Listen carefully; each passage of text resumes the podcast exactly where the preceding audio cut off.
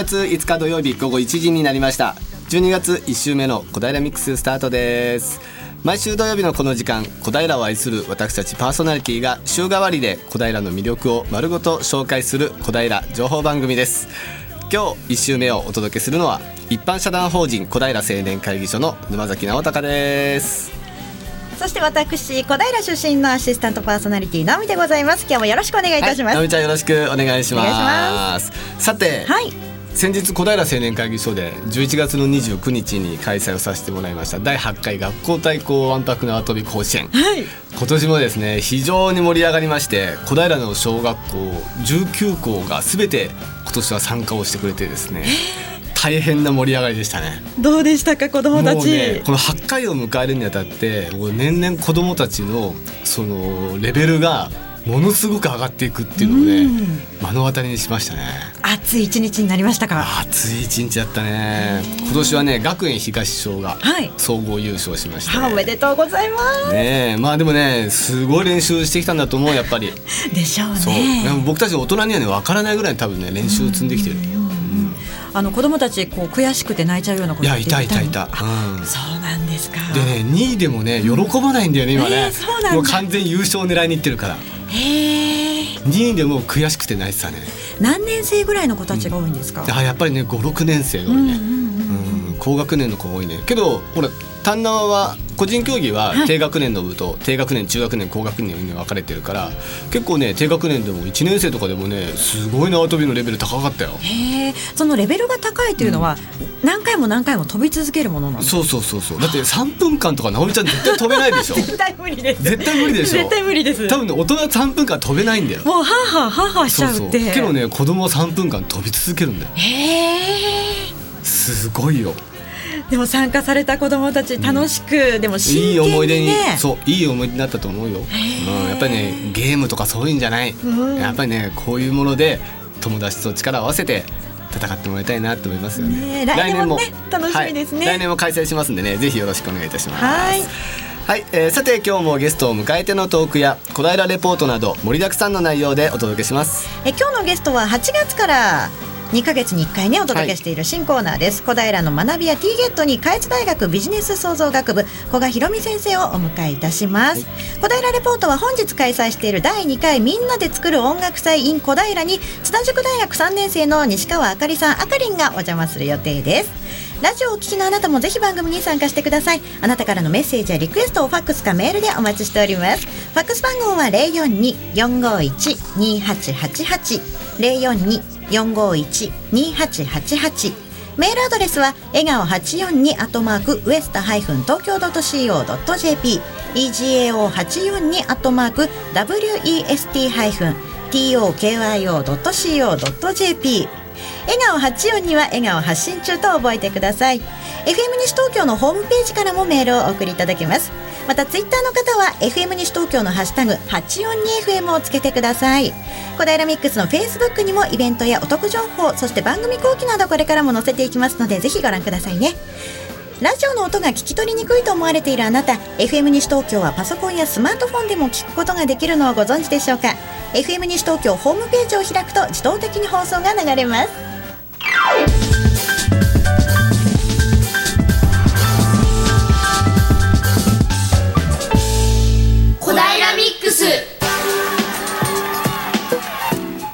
えー、それでは早速小平レポートです。今日の小平レポートは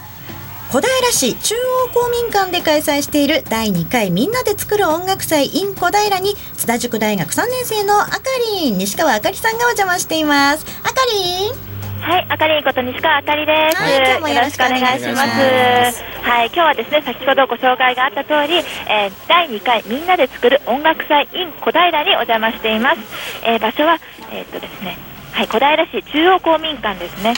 はい、えー、コンセプトとしては今回は障害者の方も参加できるというコンセプトになっていて、はい、あの音楽のジャンルも障害者の有無も世代も全てボーダーです、うん、音楽の力で目指そう心のバリアフリー。素敵ですね、ねもういろんな人ど、どんな人でも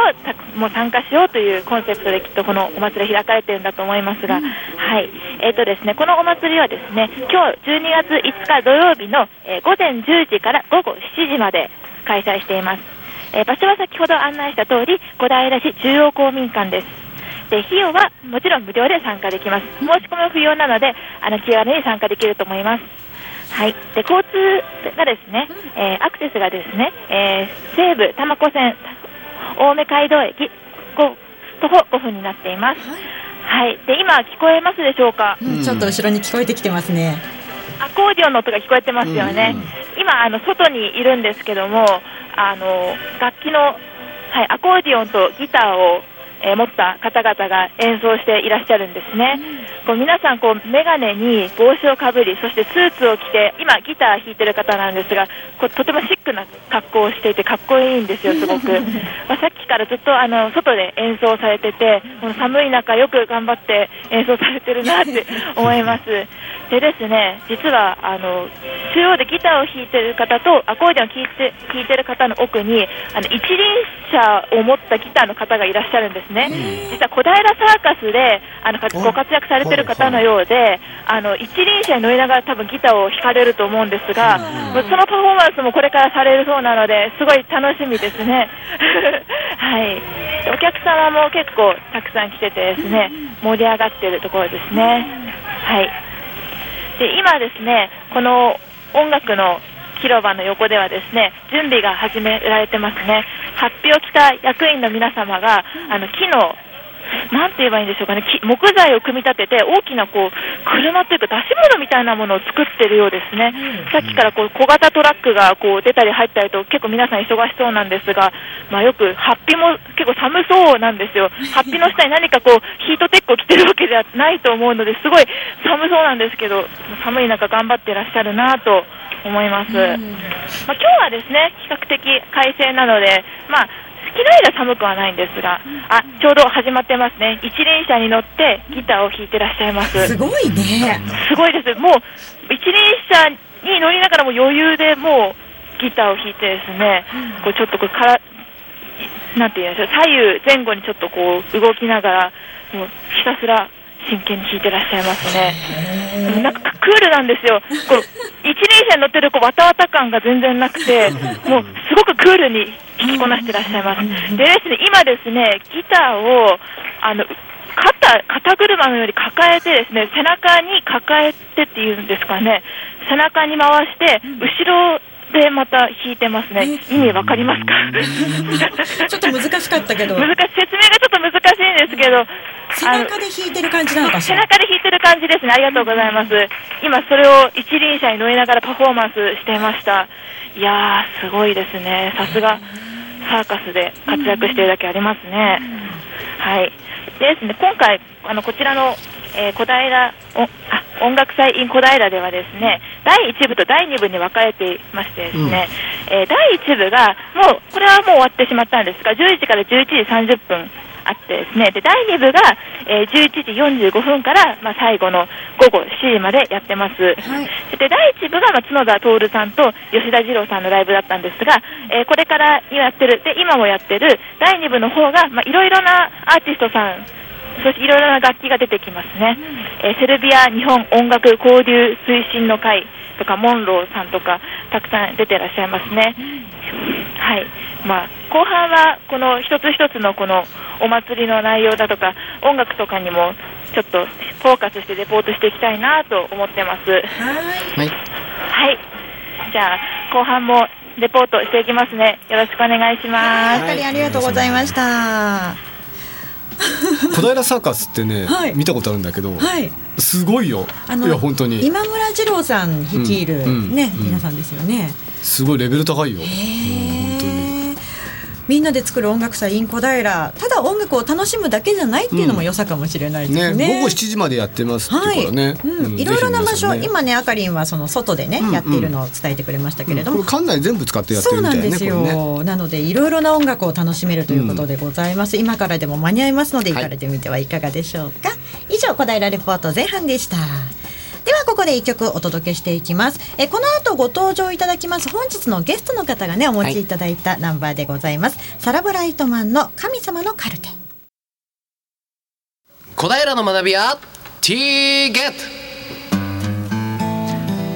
このコーナーは多摩大学中村園子ゼミナールの提供でお送りします。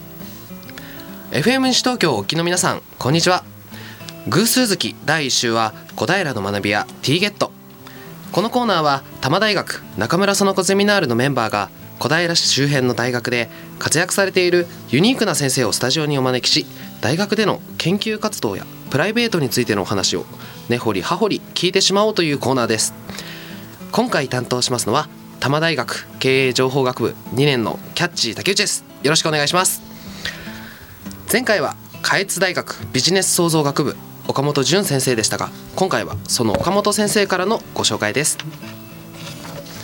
それでは今回お招きしたのはこの方。下越大学ビジネス創造学部古賀博美先生です。古賀先生よろしくお願いします、はい、よろしくお願いいたします。ごきげんよう。ありがとうございます。はいではまずはじめに古賀博美先生の簡単な、えープロフィールを紹介させていただきます、えー古賀博美先生は下越大学ビジネス創造学部の先生であり下越大学地域産業文化研究所の所長でもあります。専門分野は生活科学一般教育学で授業はビジネスキャリア教育あと魅力行動学を教えていらっしゃいます。はい日本航空にお勤めになってたこともある山口県出身の古賀博美先生が今日のお客様でお招きしてます。はい、ありがとうございよろます。しくお願いします。まあまずちょっとこれ気になったんですけど、はい、こう魅力行動学って何ですか？はい、なかなか聞かないそうですよね。です。けど、はい、それはあの古賀が私が提唱しているものでございます。はい、だからあのほとんどの方はご存知ないと思いますけれども、はい、そうですね。ちょっと調べてみたら、えっと、行動の質量形意味に魅力よ魅力を付与した行動はい、と言いますとちょっと難しいんですけどもうちょっと噛み砕いて言っていただけるとはい。助かるんですが、はい。どんな感じですか、はい。あのそれはあの、本当に学術的に定義したんですけれども、はい。あの私たちは人間社会に生きてるはいわけですから、皆さんとお互いに温かい気持ち思いやりを持って、えーお付き合いしましょうと、えーそういうことですね、ははい。いこの社会が発展的に楽しく明るくあの魅力的な社会になるようにということでございます。じゃあ主に、えーい今一般でも使われている TPO はい。に近いものを。そうですね、まあ、TPO に近いと言いますか TPO を考えて、あのどういう場面とかどういう人と会うとか、はい。あのそういうことを考えながら自分の振る舞いとか相手の振る舞いを受け止めるっていう、はい。お互いのこうキャッチボールがありますよね。うん。そその中でもさささ親切はい、というのがあるんですが、はい。これって何の何かの頭文字ですか？そうですね。あのやはり具体的な行動がとても大事なのであの早速という、うん差で一つですね、えーす早速親切それからさりげないっていうことですね、えーそして爽やか、まああの親切をするっていうことはあのそのまま親切に受け止めるられるばかりではないこともございますのでねあのやはり考えてでも人が喜んでくれるとか温かい気持ちになるっていうことを、まあ、一つのさささ親切という行動にあの表現してみました。この他にも結構いろんなこうキャッチフレーズといいますかはい、分かりやすいのがありまして三律でよろしかったですか？そうですね。三律。はい、こちらとか TEP これ thank you excuse me please あと NHK これはそうですね。ね。べテレビ局じゃないですよね、ええあの NHK 推奨してるっていうことではございませんけれども、はい、あのおー N ニコニコ、はいハキハキキビキビっていうあの魅力的なっていうことをですね、はい。まあどういう風な形という時にまあニコニコしてること、あの笑顔っていうのはまあ自分も幸せ、周りもハッピーな気持ちになりますよね。そしてやはりハキハキっていうことは次の行動もわかるので、あのハキハキと、えー行動ができますね。でキビキビっていうのは無駄がないっていうことですね。うん。ですからやはり行動がスマートに見えるっていうことですね。こういう言葉はすべて先生が頭文字をつけてそうでございますね。はい。今あの学生たちとあの向き合う生活、まああの仕事をしておりますけれども、うん彼らにどういうことが必要なのかしらっていうそれをまああー魅力行動学の観点からまあ提唱していきたいなと思って、先ほどの三律も、あの三つのまああ立つですね。えー最初にあの魅力行動学ではアイコンタクトが大切なんですけれども、まあそれを律学と額を立てるという姿勢ですね。はい体の構えということをあの律学として提唱してたんですけれどもあの森晋三先生という方また古くあの日本のあの伝統的な教育の中に律養と、まあ、腰骨を立てる腰を立てるっていう律養で、まあ、立身という身を立てるは辞書にもある言葉ですけれどもまだ律学律養は辞書にはないんですけれどもそれをあの3つ三律ということを身体の構えとしてあの大事な構えとして学生に指導しております。なんかすごい硬いどうしてもイメージになってしまうんですけど、はい。こう先生のこう趣味もちょっとあのー紹介カードに書いていただいたんですが、えー歌舞伎文学狂言旅行俳句。はい、すごいなかなか今の若い人たちがまあ申し訳ないですけどやあんまやらないものなんですけどやっぱそういうとこから学ぶことがありますか、はい、もちろんあの私たちは日本人ですのでね、はいあの日本の文化を知るとか、まあ、歴史を知るっていうことはとても大切なことですしあの、まあ、大学のゼミを持っていた当時は、あの文楽や狂言能狂言三大芸能ですね。あの歌舞伎あの学生を連れて鑑賞に行ってそれは今も続けています。その中で人と人との触れ合いとかあの思いやりの気持ちとかあるいは悲しい気持ちっていうことが昔も今も変わらないところもありますし表現が現代に合わせて変わってるところもありますけれども、まあ、そういうことからもあの日本人を考える一助にしています。では結構教えている時に意識されてるそうでございますね。ね。例えば、まあ、あの私先ほど竹内さんにお会いした時ね、はい。握手しましたけれども、あの日本人は普通は握手しないですね、お辞儀をします、はい。これはもうどんな若者でも基本的にはあのちょっと頭を下げたりですね、はい。そういう仕草というのは自分が気がつかないところで身についてるものなんですね。まあ、でもあえてあの私先ほど学生のあの今日のパーソナリティのあなたがちょっと緊張してるっていう風だったので、スキンシップしてみました。ありがとうございます。そうだったんですね。あの日本人だとねさすがにこうすぐに握手を求めることってなかなかないですけれども、あ先生そういう思いがあってだったんですね。だから本当もうちょっと進むとねハグしていいのよみたいな。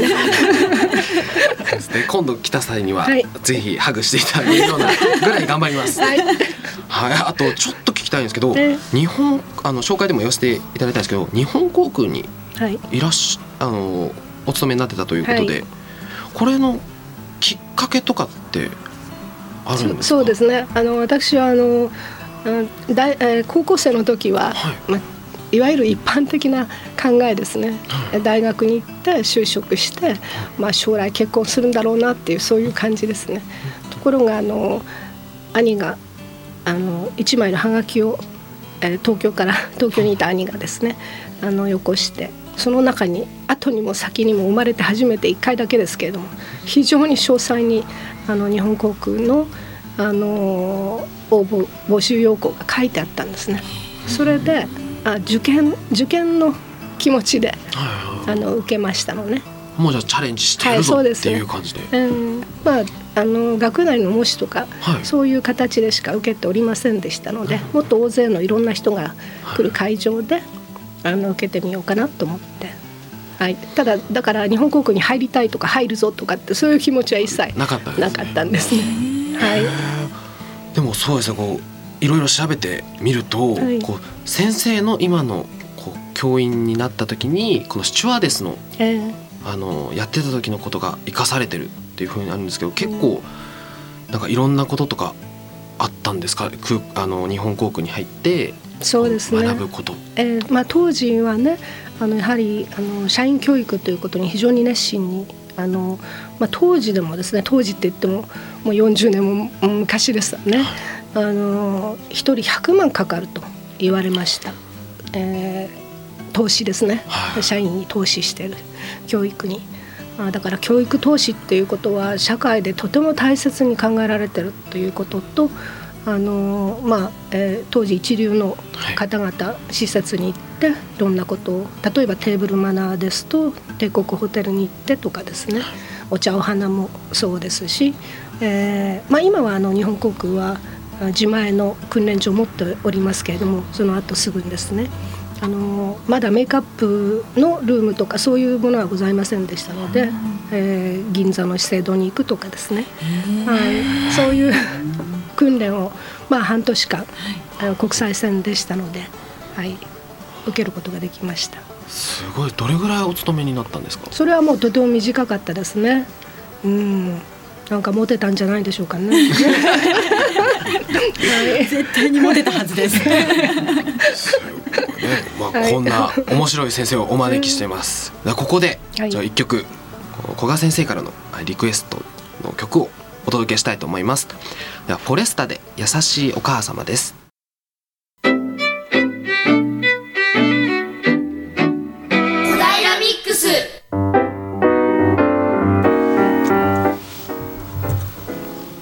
後半部分は、えー、先ほどお話にもあった魅力行動学を教えている古賀先生の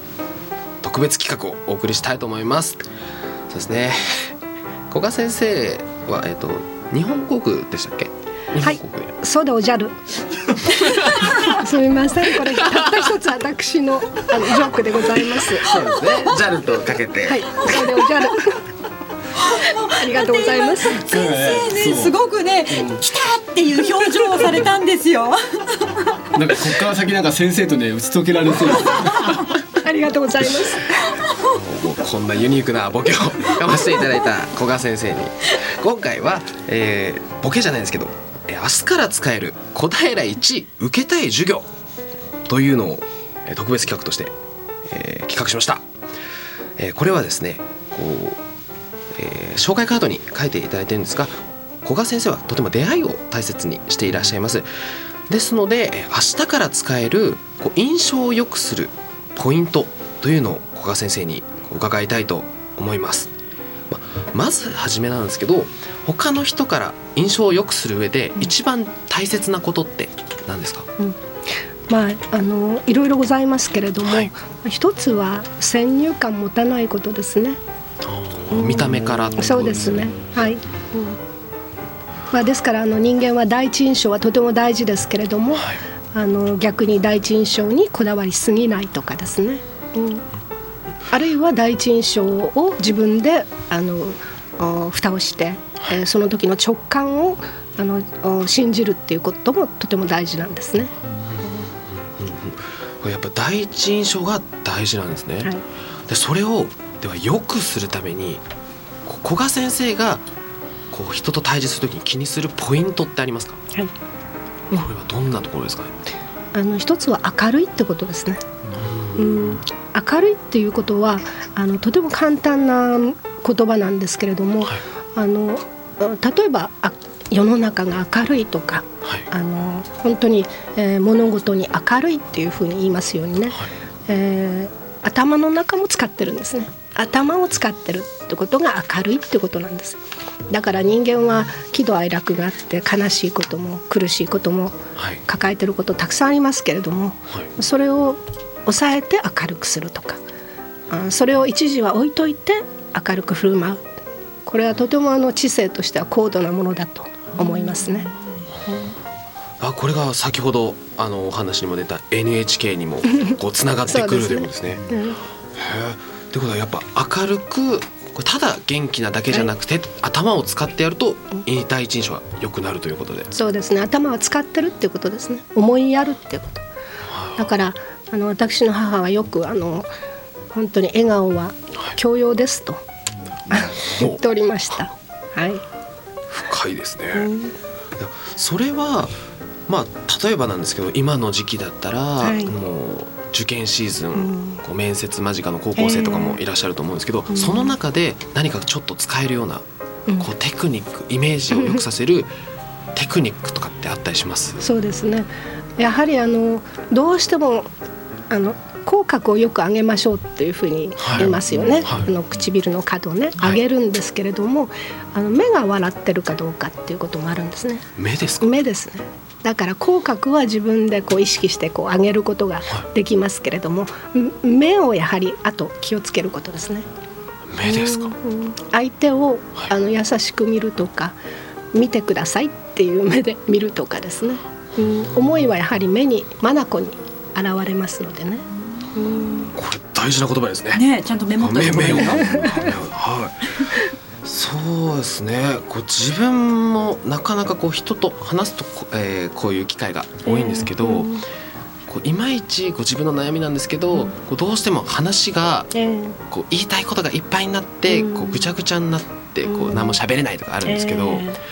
古賀先生はなんかそういう経験とかってございます？それはもちろんたくさんありますわよ。えどうやってこうそれを乗り越えてるんですか？ねだからたくさん何度も会える方は、はい、あの機会を与えられるっていうことですよね、はい、お互いに距離を縮めるゆっくり縮められますけど、はい、この1回しか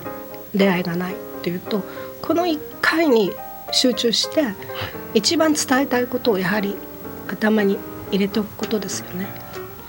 でもそれは相手がいれば相手がまた引き出してくださることでもあるので、はい、その相手との関係がとても大事ですよね。うん、じゃあこれはまさにその今の、えー、お言葉はこう面接とかでも使えますね。うん、愛するってことですね。愛する？うん、あのだから例えば今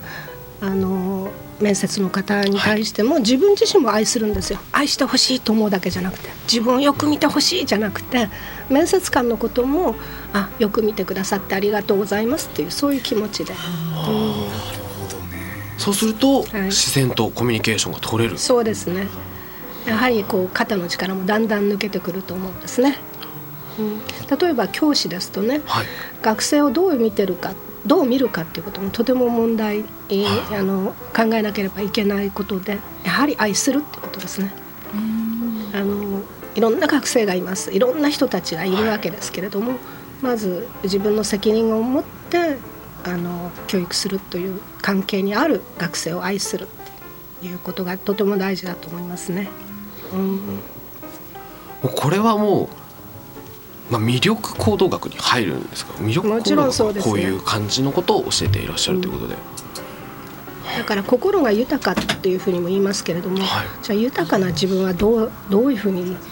こう育成していくのかっていうことですよね。うん、私があの円覚寺というところで、はい、あの座禅に出た時の当時の官庁芸家はあの花も美しい月も美しいそれに気づく心が美しいとおっしゃいました。ですから私たちの身の回りに美しいこと花々もそうですし人間関係も美しいと私たちも安心して暮らすことができますよね、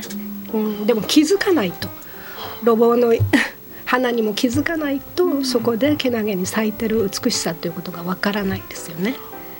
だから人間の中に美しさとか良いものを発見するというそういう気持ち。それを前向きっていうんじゃないでしょうかね。うすごいなんか自分の考えが変わっていく感じがすごい言葉ね重みがありますね。こう先生からもね。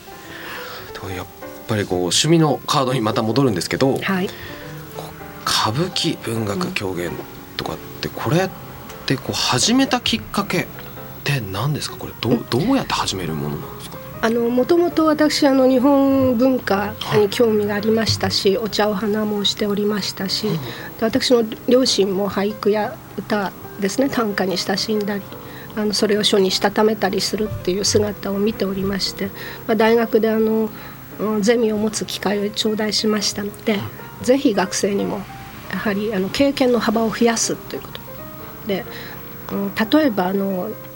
マナーも毎日ナイフとフォークのお食事じゃないと思うんですね、はい、そうするとお箸はどう持つんですか？本当の美しい持ち方はどうすればいいんですか？ということから日本文化を振り返ると、今度も12月の12日に文楽鑑賞教室に行くんですけれどもね、うん、そういう機会をあの日常と離れたあの非日常的な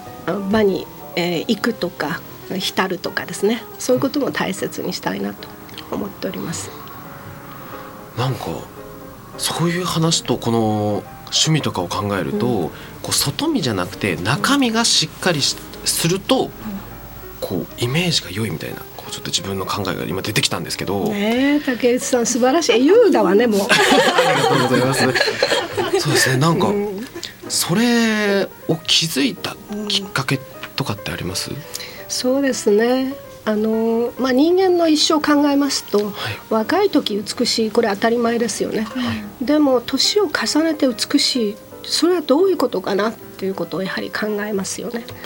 そうするとあの欧米ではよくね女性の美しさをシワが美しいとかって言う言うわけですよ。でもまあアメリカは若さがやはり強調される国だとかいろんな美に対する観点も違いますけれども人間は必ず、まあ、生きていれば年を重ねるわけですからその年を重ねる時に自分と向き合うっていうのが一番大変な作業ですよね。どういう自分でいたいのかとかどういう自分になるのかで病気になっても美しい方美しい生活のありようを、まあ、本で読んだり、まあ、メディアでそういう方々のお話あの映像を見たりすると人間の力って素晴らしいなと思うんですね。うんだからその素晴らしさに自分も気がつきたいし幸いにも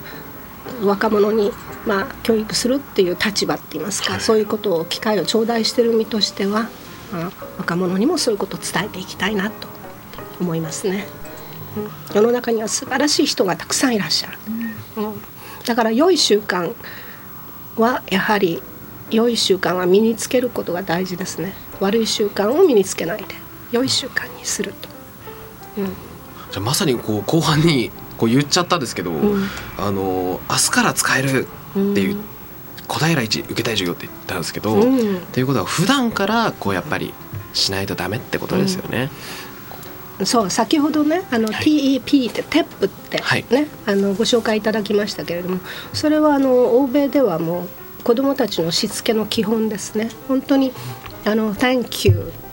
それから Excuse me please っていうこと日本でもありがとうございますいただきますねありがあのごちそうさまでしたっていう大人になったら恐れ入りますっていう言葉がとても便利ですよね。うん。だからね言葉遣いがあのやはりあの品がいいとかっていうことは何が品がいいんだろうって品性がいい人間としてやはりそこにあの昔の人は言葉遣いということをとても重視していらっしゃいますよね。うん、なるほど。こう自分からこう中側から変わっていくってことが大事ということですね。うん、まあこんなちょっと面白い話を聞いてるんですがあっという間にお時間の方が参りました。はい、まあ古賀先生による明日から使える小平一受けたい授業、えー、いかがでしょうか？お聞きの皆さんもぜひ明日から実践してみてください。さあ最後になりますが、えー、古賀先生の今後のなんかイベントの予定とかってあったりしますか？はいありがとうございます。あの地域産業文化研究所としては客員教授による講座を予定しております。12月の11日1月8日金曜日、え日本文化のアーカイブス。もう一つは来春1月14日、え、モナ・リザの謎と魅力表情と仕草の表彰学、えー、客員教授をお迎えして企画しておりますのでお時間ございます方はどうぞお運びくださいませ。ご連絡ください。お待ち申し上げております。はいありがとうございます。で本日は古賀先生をお招きしました。古賀先生本日は貴重な時間ありがとうございました。ありがとうございました。ごきげんよう。ということで本日の小平の学びや T ゲット、えー、下越大学ビジネス創造学部准教授古賀博美先生をお迎えしお送りしてまいりました。今後も小平周辺の先生にスポットを当ててまいりますのでどうぞお楽しみに。ここまでのお相手は多摩大学経営情報学部2年キャッチ竹内でした。本日の内容は FM 西東京のポッドキャストページからも後日再放送されます。こちらもお楽しみに。このコーナーは多摩大学中村園子ゼミナールの提供でお送りしました。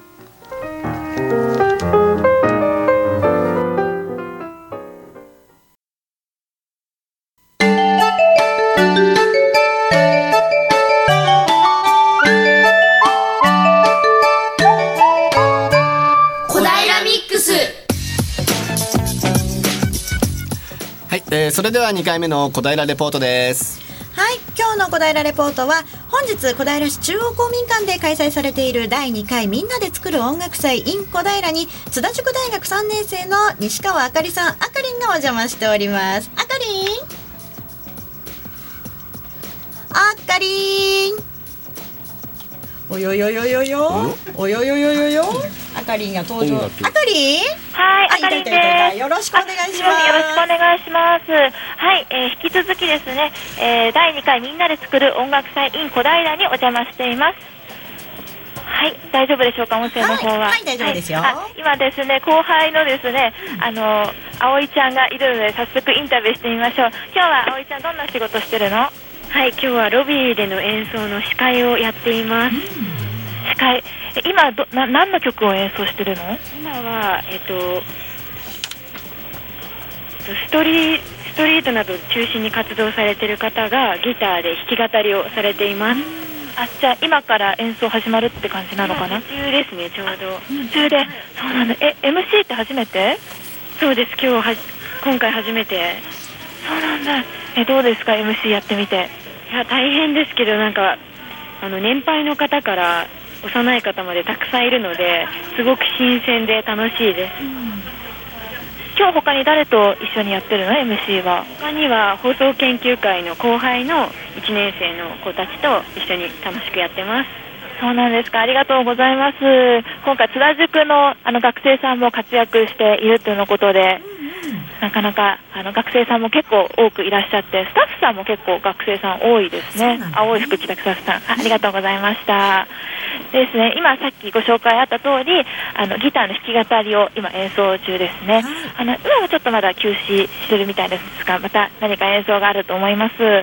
ですね、このロビーでのライブっていうのは、あのもう公民館入ってすぐにあのライブ会場が見えて、とてもこう賑やかで、本当にお客さんも多いんですね。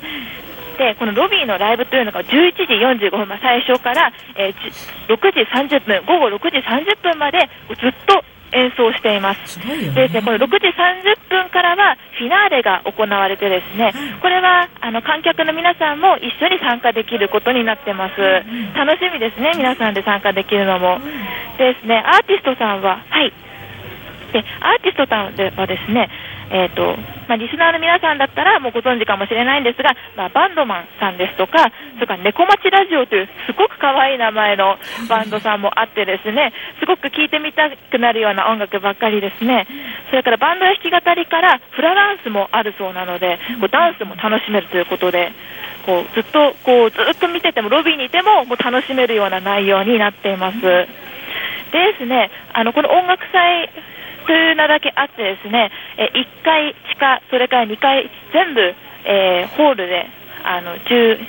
時30分、そして18時30分からフィナーレ、ずっと音楽をもうまさにぶち抜きで開催しています。まさすが音楽祭ですね。あの各フロアであのそれぞれの違うバンドさんがそれぞれの音楽を、えー奏でているということでもうどの階に行っても音楽が聞こえてくるすごく素敵な会場ですね。で実はですね、えー音楽だけではなくてですね障害者さんの展示会とかそれから、えー作家さんのアーティストさんの展示会もあってですねこうちょっと芸術の秋にもこうちょっとふさわしいような展示内容になってます。で今ですね、えー第41回障害者作品展の会場にやってきました。はいはい。これはですね、あの各、えー小平にある各施設の障害者の皆さんが、えー制作された作品が並んでいるんですね。こう障害者の皆さんが作られた作品で、あのすごくこうカラフルと言いますか、今お面の前にいるんですけども、ここポップコーンという施設であの作られた作品だそうなんですがお面を作っていらっしゃるんですね、おそらく紙粘土ですかね。紙粘土に絵の具でこう好きな色を塗りそして思い思いの顔を描いてひょっとこみたいな顔もあれば、鬼のような顔もあればでもみんなこう可愛くてポップな色で皆さんそれぞれの個性が出てますねはいそれから、えー影絵のような作品だとかそれからビーズ、ビーズですかね、これは。あの、なんか、つぶつぶを、カラフルなつぶつぶをこう集めたような絵絵みたいな、そういったユニークな作品もありますね。もう、なかなかこう音楽を聴きながら、絵画とか絵とかも楽しめる会場になっています。はい。で、今、再開しましたね。えー弾き語りのギター、聞こえますか？聞こえますか？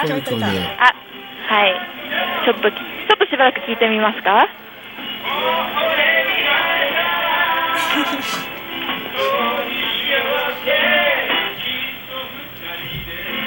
格的に。ねえ。ねえ。本格的だね。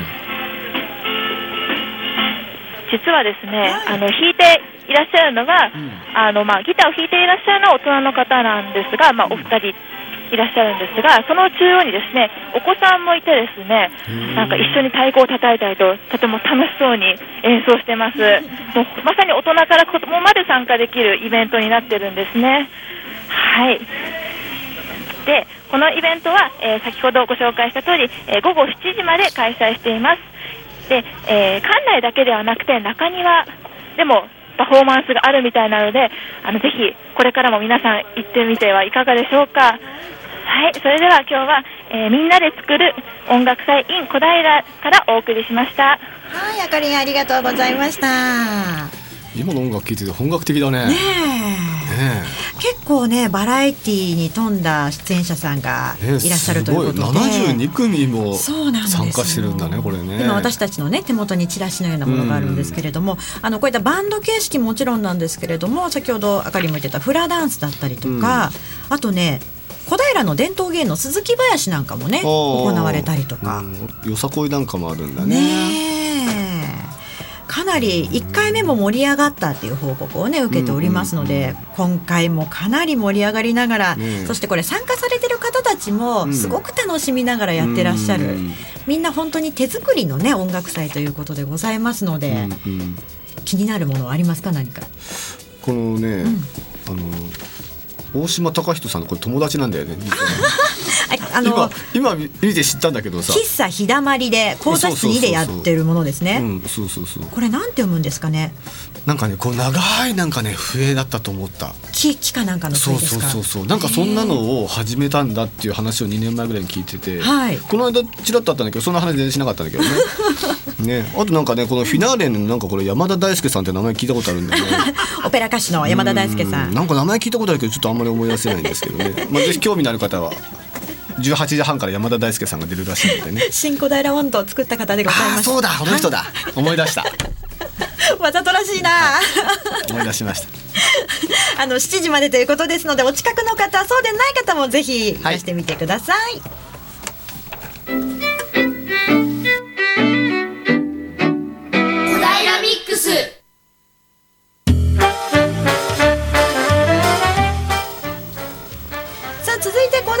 インフォメーションです市内で開かれるイベントや活動の情報などをお伝えしていきます。まずはこちらからご紹介いたします、えーはい。小平市立図書館開館40周年記念事業本の福袋。本の福袋って何ですか？ってなんだろうねって最初思っちゃったよね、はい、これね図書館の方がテーマを決めて選んだ本を3冊から5冊程度詰め合わせにした本の福袋の貸し出しを行いますということなんですよ。中身がわからないように貸し出ししてくれるので、うんうん。どんな本が入っているかは開けてからのお楽しみ。面白いこと考えたね。ね、自分の読みたい本ではないけれども、読んでみたら実はああすごい役に立ったとったりとか、すごく心に残ったりするものが入ってるかもしれない。面白いね本の福袋ってね。これ12月23日から福袋がなくなり次第終了ということでございます、え小平市内の図書館全館で開催中。対象年齢別子ども向けもしくは大人向けに福袋をご用意しているということでございます、これ40周年記念事業になってるんだねそうなんですね。一応ね。写真も手元にあるんですけれども例えばねこう宇宙のロマン3冊入ってます。だったりとか。なんだろうと思うよね。動物と友達。乳幼児向けのね、うんうん。3冊入ってます。みたいな形で図書館の方がよりすぐりえりすぐりのものを選んでくださっているということでございますよ、は12月23日からということです。年末年始にいかがでしょうか、はい。以上小平インフォメーションのコーナーでした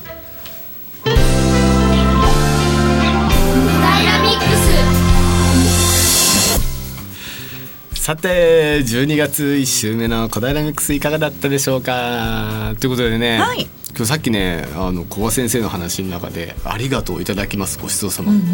ありましたね。はい。ほやんでやっぱりね今僕も5歳の娘にはそれをそれは必ず言い聞かせてる、あうん、もう必ず食べる前と食べ終わった後、うんやっぱほら食べ物に関わってる仕事だからそうですよね。食べ物はやっぱり大事にしてもらいたいなと思って。そこはねたまに家にいる時ね、うん、たまに家にいる時にはそうやって言ってる。偉そういつもいてあげて？はい。この時期忙しいから。ねね、そうね、12 12月忙しいということで、どんな商品がこの先出てくる。もうこれからクリスマスなんでね、はい。クリスマス皆さん楽しいと思うんですけどその先にね、あの年始のお餅がのし餅ねそうですよ。まだ頼んでないなっていう方はぜひあの小平駅南口にいいお店があるのでね ちゃんと紹介して。はいあの小平駅南口の団子の三好で2キロご注文の方に限り2キロ2000円税込みでやっております。通常通常は2200円なんですけど、今年もいいもち米が入りましたよ。ねえ、去年もだってはい。美味しそうな、私残念ながら間に合わなくて手にすることができなかったので。はい。大体ねあれねみんなローラーで伸ばすんですよのし餅ってね、でうちね1枚ずつ手で全部伸ばすの。ええ全なので然かける時間が違ってくるじゃないですか？1時間で10枚しかできないんであんまり枚数がだから最終日は大体それを200枚ぐらい作るんですよだから単純に考えて20時間はずっとやりっぱなしっていううわあ、そのおかげで美味しいのし餅がはい皆さんの元に届くんですね。なのでぜひまだ ご注文されてない方はお早めに今月の26日までにご予約を受け付けておりますのではい。はいわかりました。今年はじゃあ私もお願いします。今ここでいいですか？了解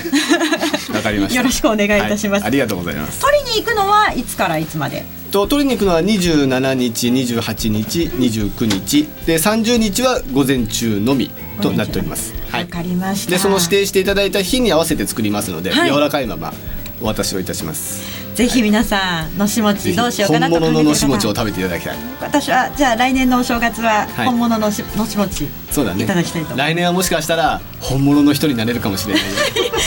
私人じゃないの、うん。うん。って言われちゃったけど、ねほら古賀先生と比べるとさやっぱりさあのね ああそういうことなんだ本当にでも思いました、うん。女性としてのそうそうそう。こう佇まいというか、うんうん仕草だったり喋り方ももちろんなんですけれども、人間ってこうも違うんだなって。俺も思った思思っちゃったよね、ちょっとこうね先生見習って来年はちょっとおしとやかに、古賀先生今からでも遅くないですね直美ちゃんね。いやいや本当にクリスマスプレゼントですか？ありがとうございます。まだまだ遅くないって。まだい頑張ける頑張ります。先生を目指します、はい、今日でも素敵なゲストさんねお越しいただいて、ねやすごい勉強になりましたよ今日は、ねはえキャッチ竹内。はい緊張はまだまだ続いているようですけれども、はいまだ続いてます。け どまあでもねこう美味しいお餅の話も聞いたし、そろそろちょっと落ち着いてきてお腹空いてきたんですけど。